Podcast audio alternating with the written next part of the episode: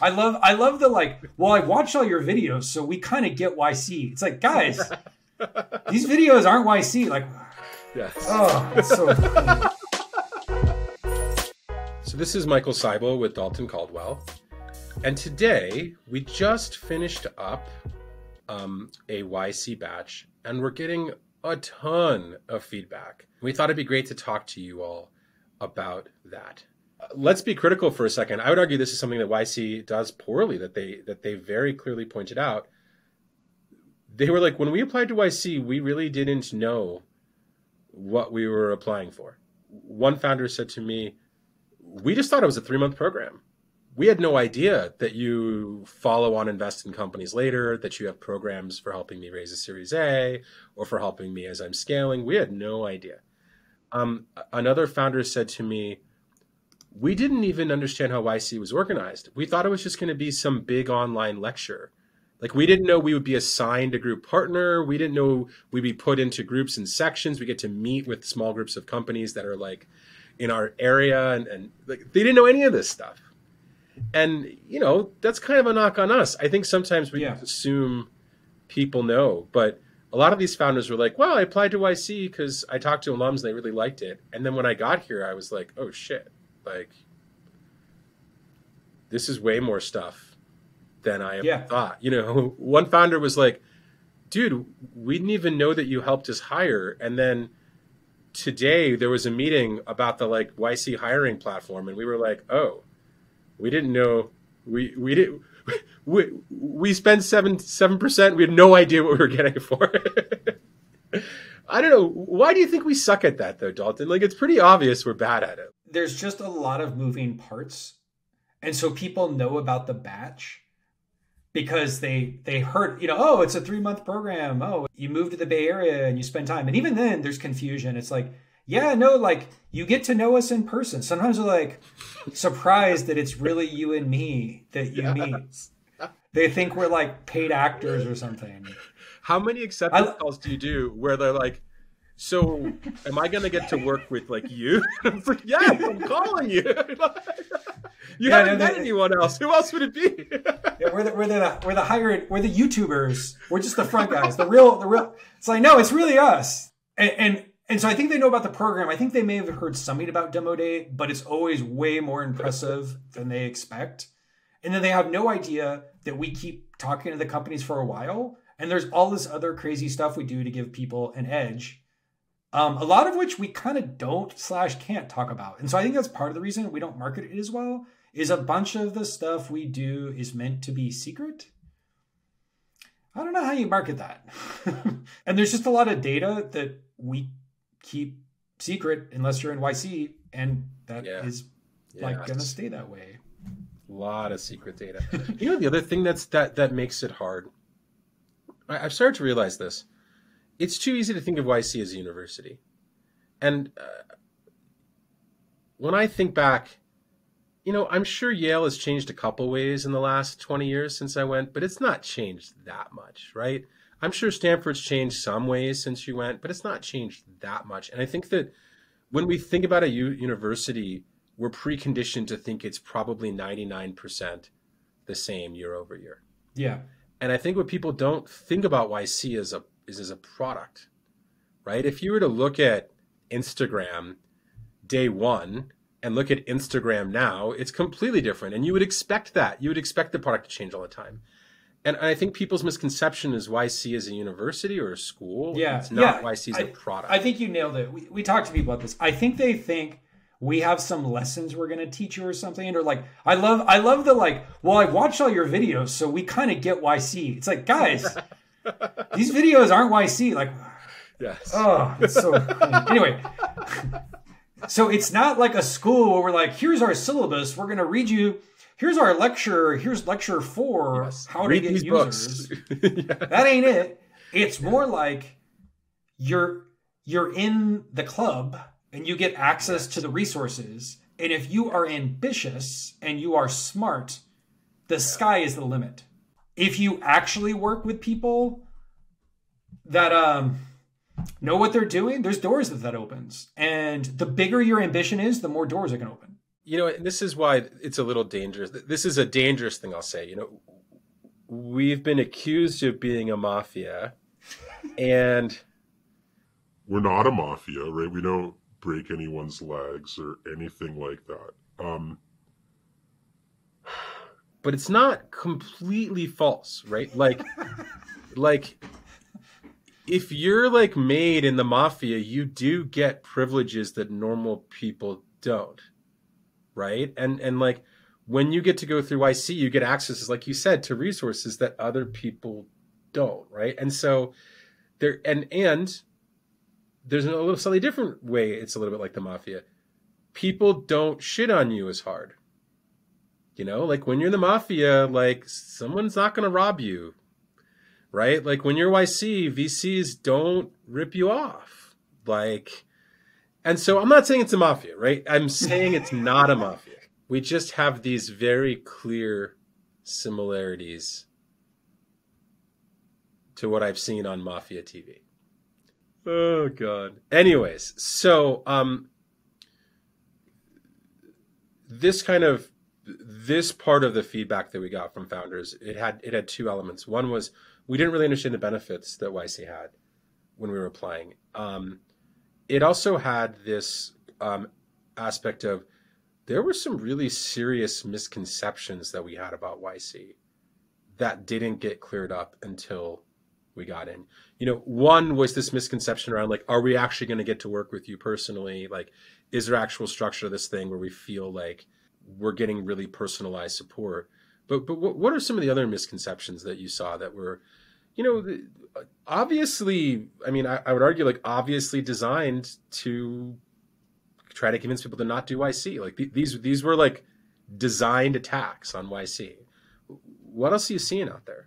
Trying to trying to encourage founders to think that investors are what makes your company great and that you could get product ideas and product market fit based on who you let on your cap table. So you're like, if I get this investor, they'll do this for me, and this investor does this for me. And so, well, YC will do this for me. And it's like, guys, like the way you build a company is not you're not baking a cake where you where you sprinkle in three different investors and then a cake pops out. Like that's like the stupidest thing I've ever heard. This is a really common misconception out there, which is like, I hate to break it to you, you're doing all the work. All the work. We're not. The reason the reason to do YC is not that we're going to do the work for you. It's that it's a great environment to do this with other peers and founders yeah. and get access to these resources while you're the yes. one baking the cake. You're and the amount of resources you get in this network way trumps the resources you get from some random small check, like yeah, uh, similar size check, right? Like, so I think that's one. I think another big uh, misconception was um, just folks. A lot of folks that ha- apparently have the strongest opinions of telling people about YC never actually were in a batch. I don't know where that comes from. So just be, just like be curious, because you know it's you don't try like I, I had this founder in my group this badge and he was like well yeah everyone that was in YC was like you should definitely do YC and the people not in YC were like oh it's not worth it and he's like in retrospect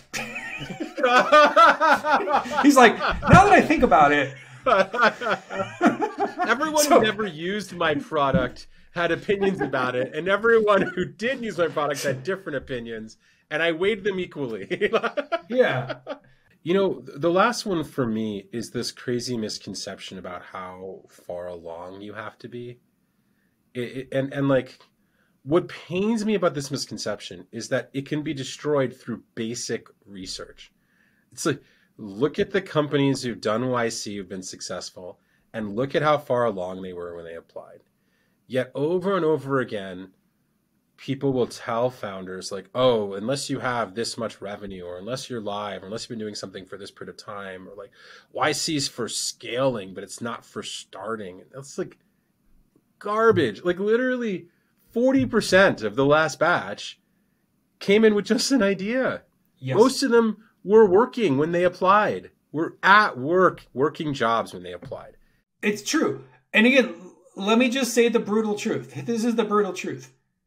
Some company that their idea to start was to first raise a pre-seed round and sell 30% to some random investor, have some co-founder who lasted a year and then they had to fire them and now they have a bunch of equity, who's gone through three pivots and burned half a million dollars and applies to YC. Michael, would you rather fund that or the brand new company that started a month ago? They just quit their jobs. The crap table is completely clean and the and the founders are just like totally jazzed and ready to start a company. Like who do you think is more likely to succeed?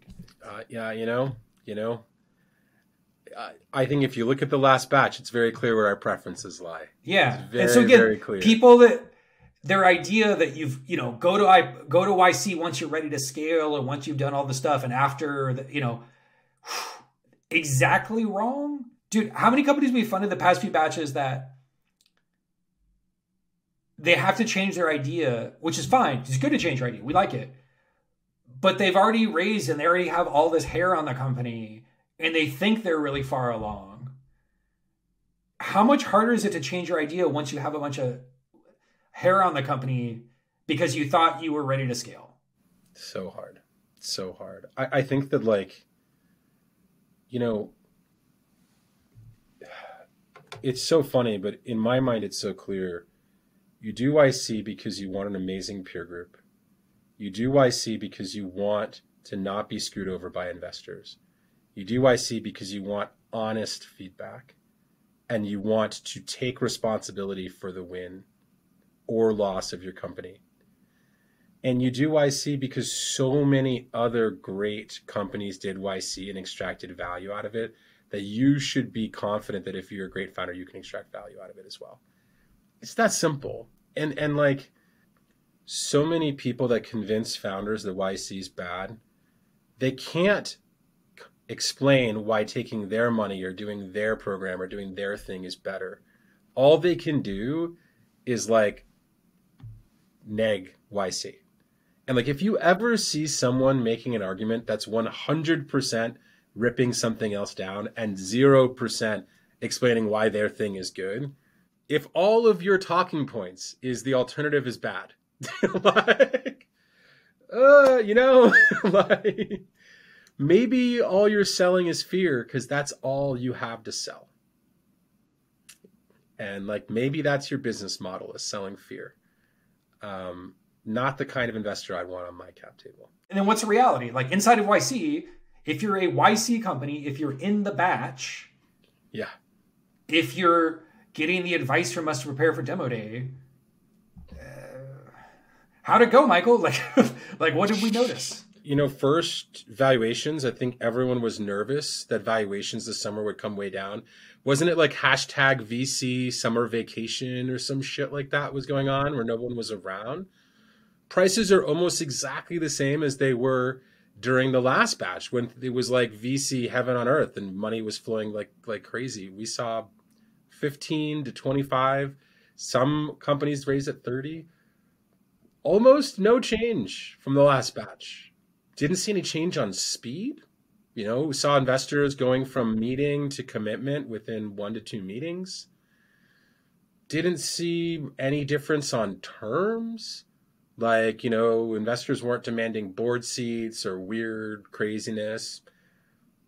I, I don't know. What, what, what yeah. did you see? all similar stuff. And, and again, I think this is like an evergreen lesson for everybody. YC alums or people not in YC, is it's too easy to take an anecdote that you heard from people or stuff people are saying in the group chat and think it applies to you. Like one of the classic mistakes we see from later stage YC companies is they base how easy or hard they think their fundraise will be based on TechCrunch articles they read of other people raising. They're like, hey, so and so just raised, so I'm going to be able to raise at the same valuation. And think about how much time you and I have to talk people off the ledge on how, like, some random company in Europe raising for like some AI whatever doesn't magically mean their fundraising be easy, right? Like you're it's like bad data, like garbage in, garbage out. Okay. So again, the advice for folks is your mileage may vary. I'm sure there are people out there having a harder time fundraise. I apologize to you right? I'm not saying my experiences or the experiences YC companies have the same as yours, but this is sort of the meta point I'm making, which is too many folks think fundraising is a market like the stock market, and that there's like graphs and charts you can have and it all operates like an efficient market instead of what it actually is, which is like 10 different things, right, Michael? Like the YC funding ecosystem is like its own little universe. It's its own thing. Right? It operates separately than this other stuff. A lot of what people don't understand is the power of running an auction.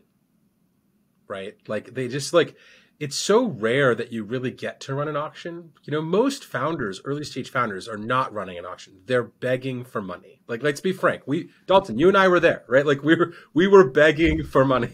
like, when you're in an auction, you get to do things like name your own price. Like, why YC companies say to investors, "We're raising this much money at this price. Are you in or are you not in?" Right? Like yeah. That's that's that's a foreign language to people who've like most people who've raised around. Oh, we yeah. need a lead to prices. Completely different for YC companies. I think the other thing that happens when you're running an auction that people don't understand is you get inbound offers. Like a typical company in this batch got between 10 and I've seen 60 or 70 investors cold emailing them wanting to learn about investing in their company. I got founders messaging me on Slack, Michael, what's going on? And I'm like, oh yeah, no, this is just how, this is what, nobody told you this is what happened at YC? They're like, no. And I'm like, oh yeah, this is, yeah, investors cold email you. You don't cold email investors. And they're like, mind blown, mind blown. So I think that's what's so funny is that we talked to so many founders who had such a different experience fundraising, often from yeah. the same funds before doing YC than after doing YC. And, and, and let's dig into that. Like, I think you have like this great analogy around this kind of early stage investing environment. Like, try to kind of frame what's going on here. Yeah, folks. my first company uh, was in the music industry, for better or worse, and so I, I I learned a lot about in the eight years I worked on it. I learned a lot about how the music industry works and how Hollywood works in general, and I started to see a lot of parallels. Um, between those industries and Silicon Valley. Again, kind of depressingly, if I'm honest with you. And it's the following a lot of the folks who are most approachable when you're a first timer or when you're just moving to the area or you're trying to break into the industry, the friendly people that want to talk to you are often the most exploitative and they're the people whose business model is to just like squeeze you and like pull you up the funnel to someone else, and that and the folks you that you feel like they're doing you a favor while doing yeah. It, right? They're like they're gatekeepers, but they're really friendly, and you don't know. You're like, oh, you're a talent scout. Oh, you you like, you know, you like the way my demo. You came to my show, like whatever it is. Like there's folks who really aggressively um, sell themselves to newcomers, and part of the pitch is, oh, I'm really important. I know all these important yeah. people. I can open doors for you. Um, you know, here's some other people that I know. I can introduce you to them. Like there's all these like yeah. kind of promises. And sadly, the story with a lot of folks, you know, in the entertainment business is um, you learn the hard way that those you, you want to not talk to those people or you want to understand there's you want to make it to the to the big leagues uh, and get again if we're talking about agents or something, to the extent you can get a really good, well-known agent that's like a large agency, like CAA yes. or something. All right, well then you you made it. like it's like a key step to go from like. Anyway, we I don't want to get too deep in the Hollywood stuff, but there's commonalities across these industries. And the thing I noticed in Silicon Valley in my startup experience was a lot of the characters that came out of the woodwork and that they were most accessible to me as a first-time founder. In retrospect, were not great. no. like, no. hey, give me advisor shares to introduce you to someone. Hey, pay to pitch. We have a pitch competition coming. Hey, you know, like all these angles that weren't great. And what's weird is a lot of the people, you know, were like medium famous and had like some social media clout. Like you like they did enough to seem successful or drive fancy cars or seem rich that you would yeah. think they did actually know people. I mean, you had this too with like fake advisors, right? Like yes, yes, God, I had a fake advisor who literally took two percent of our company to help us fail at raising a round that was rescued by our existing inside investors. Two percent. And exactly the same thing, right? Like, oh, really nice. So I'm helping you out. Oh, it didn't work out, but like, you signed this thing, or the, what about my consideration? I actually didn't even sign anything. It didn't matter. And so I think this is like what's interesting is when talking to YC founders, they have so many of these horror stories of these kinds of experiences fundraising before YC. And then they're shocked when like an investor is like, sure, I'll sign a safe. No, I don't need pro rata rights. I don't need a board seat. I don't need a board observer seat. No, I'm fine. You know, like, and the founders are like, what do you mean? And it's like, and, and I think that it'd be helpful for us to talk about some of those specific horror stories that they tell us about, right? Um, company in in my um, uh, group that raised money. Um, they were desperate. They raised a, a, good chunk of money from an investor who, um, you know, put in hundreds of thousands of dollars and bought over a third of the company straight away. And what they didn't tell that founder is that every subsequent investor would say to themselves, huh, this investor put in a relatively small amount of capital, bought so much of the company that the founders are going to get so diluted that, that, that, that, that they're not going to end up owning anything. And it's going to shut off later stage rounds completely. And, you know, these founders, of course, a couple hundred thousand, that wasn't enough. They raised more, they raised more. They came in YC with almost 50% dilution. And it's like from an investor who knows better, but who saw that they could get leverage over a founder, and so they took it.